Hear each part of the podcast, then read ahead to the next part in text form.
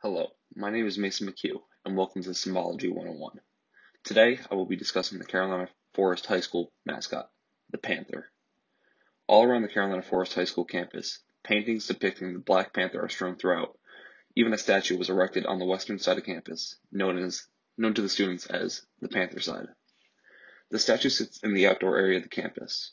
The Black Panther lays upon a mountain of large, jagged stones. The face of the panther shows that it is ready to strike, ears back, eyes scrunched, and te- all teeth bared for all students to see. Its hind legs are straight as the front legs are laid down against the uh, against some taller stones. Surrounded by the panther are the plastic stones it lays upon. Decorative bricks from former students are embedded in the ground around it. There's also a, a statue of a panther in front of the Panthers football stadium. Leading up to the statue is a cobblestone brick path. A tree and bushes surround the statue on either side of the panther. Front and center, the midnight black panther stands. The description from earlier is still the same, however. The left paw of the panther is now in the air, resembling that the panther is going to strike with the long, sharp claws that it is equipped with. The panther I'm most fond of is the logo. The oval shaped logo with a black and white outline depicts a less menacing looking panther, one with no teeth shown. The white top side of the panther looks like a lo- long lightning strike, with lines zigzagging back and forth. The triangular eyes and nose of the panther make it seem like the panther is moving quickly somewhere, and the shapes are getting distorted. Behind the eyes and nose, three white stripes are strewn upon, onto the panther, becoming longer and the farther the lines go up the face, almost like a white patch in the fur. The mouth of the panther is shaped like the letter C, with the mouth becoming pointier at each end of the line.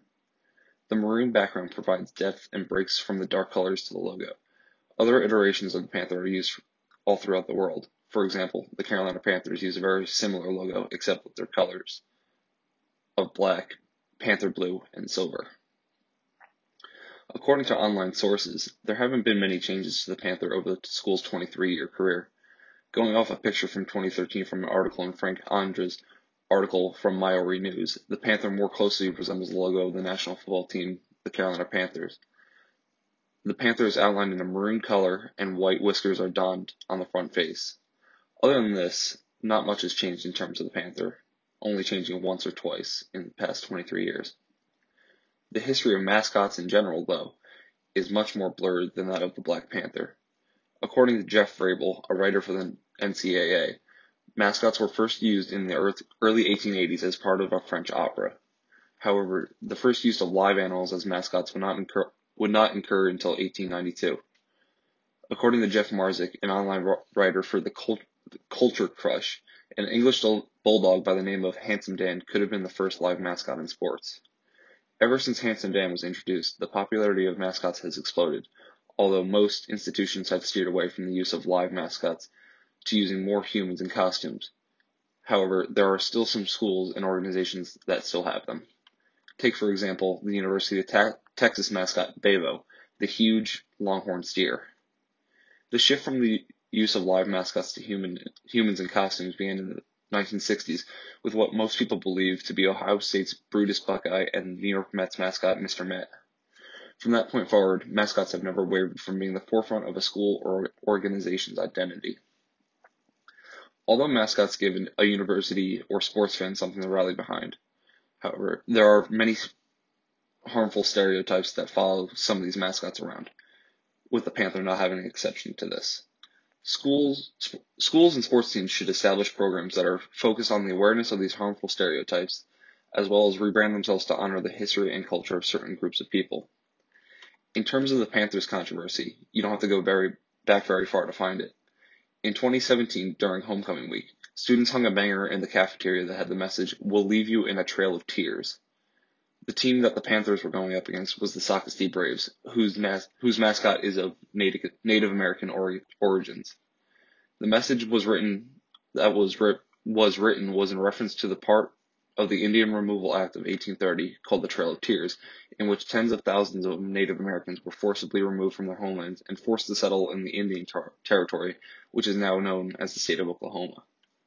Other than this, there hasn't been much controversy, if at all, surrounding the Panther. The controversy doesn't just follow the Panther, though, but it follows all mascots in the United States and around the world. According to Amy Wimmer Schwab, a writer for the NCAA, there were 18 teams that nicknames were determined to be hostile and abusive, with around eight teams that have still yet to rebrand themselves. However, looking on the bright side, there have been 10 teams that have decided to rebrand themselves from the hurtful and hateful Native American branding. For Native American mascots and imagery, there is a light at the end of the tunnel. The NCAA has implemented policies against the use of Native, Native American mascot and images in the college ranks. The National Football League has taken has even taken a stand with the Washington Red, Redskins rebranding themselves to the Washington Football Team for the for the time being the Carolina Forest Panther and school in general haven't seen any controversy since that homecoming incident. Overall, schools and sports teams are moving in the right direction in terms of being more progressive with cultures. Personally, I started off at Carolina Forest halfway through my freshman year when I moved from New Jersey to Myrtle Beach. It wasn't an easy thing for me to get used to. I had already I already had all my friends at my old school and I was coming into a school where most friends groups have already been established. Thankfully, I had football to make friends, and to this day, the people that I met on the offensive line are still my best friends.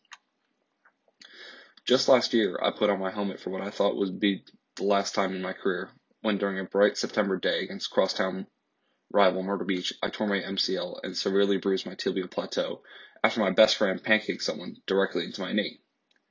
Thankfully, it wasn't as serious as it could have been, and I was able to return for senior night and the playoffs but nothing will ever compare to a Friday night under the lights. The bright lights that illuminate the cheering fans in the stands, the national anthem before kickoff, the taste of dirt in my mouth, and the smell of sweat in my nose after I pancake someone against their will into the mud. The feeling of the slick ball in my hand as I'm going to snap it. Above all else, the feeling of putting on the helmet with the Panther on it, because you never know when the last time you'll be able to put it on is.